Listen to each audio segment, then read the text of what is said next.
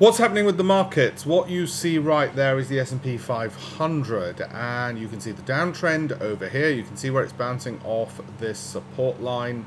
What do I think is going to happen? Well, well, it's one of two things. Either, of course, it's going to continue going lower below the support, which is not good news if it does. Although I'm more inclined to think it's probably going to bounce around between these two lines. Now, you can call that a triangle or a wedge, depending on how you look at these things. And eventually, it's going to break out above or below these. And usually, it goes from the base here about two thirds of the way along before it breaks out. So it shouldn't be too long. I don't think it's going to drop below this before then, and I'll only be making a decision on what to do a little bit later on. Now, that's an important point. If I don't need to make a decision today, then I'll just wait until I've got more information and I'll make the decision later. And I don't think I need to make a decision whether or not it's going to go below support or whether it'll go higher. Don't need to make that at the moment. I don't even need to guess which way it's going to go.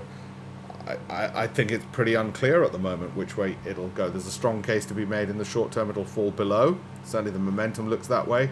There's equally a case to be made because of the support and the interest rate decision by the Fed that the market's taken some relief, that the Fed's taking some action, and therefore it'll move up a bit.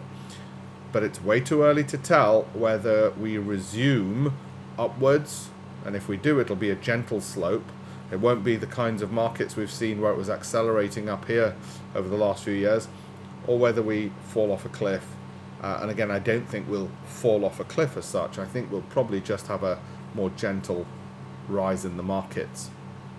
Uh, that's where we are with it. Look at the links in the bio and follow for more. Check, whoops, where's he gone? Check that bit out. I can't get it right. There we go. Check that bit out as well. Not drunk. Uh, and uh, like I said, follow and like for a lot more. Thank you very much.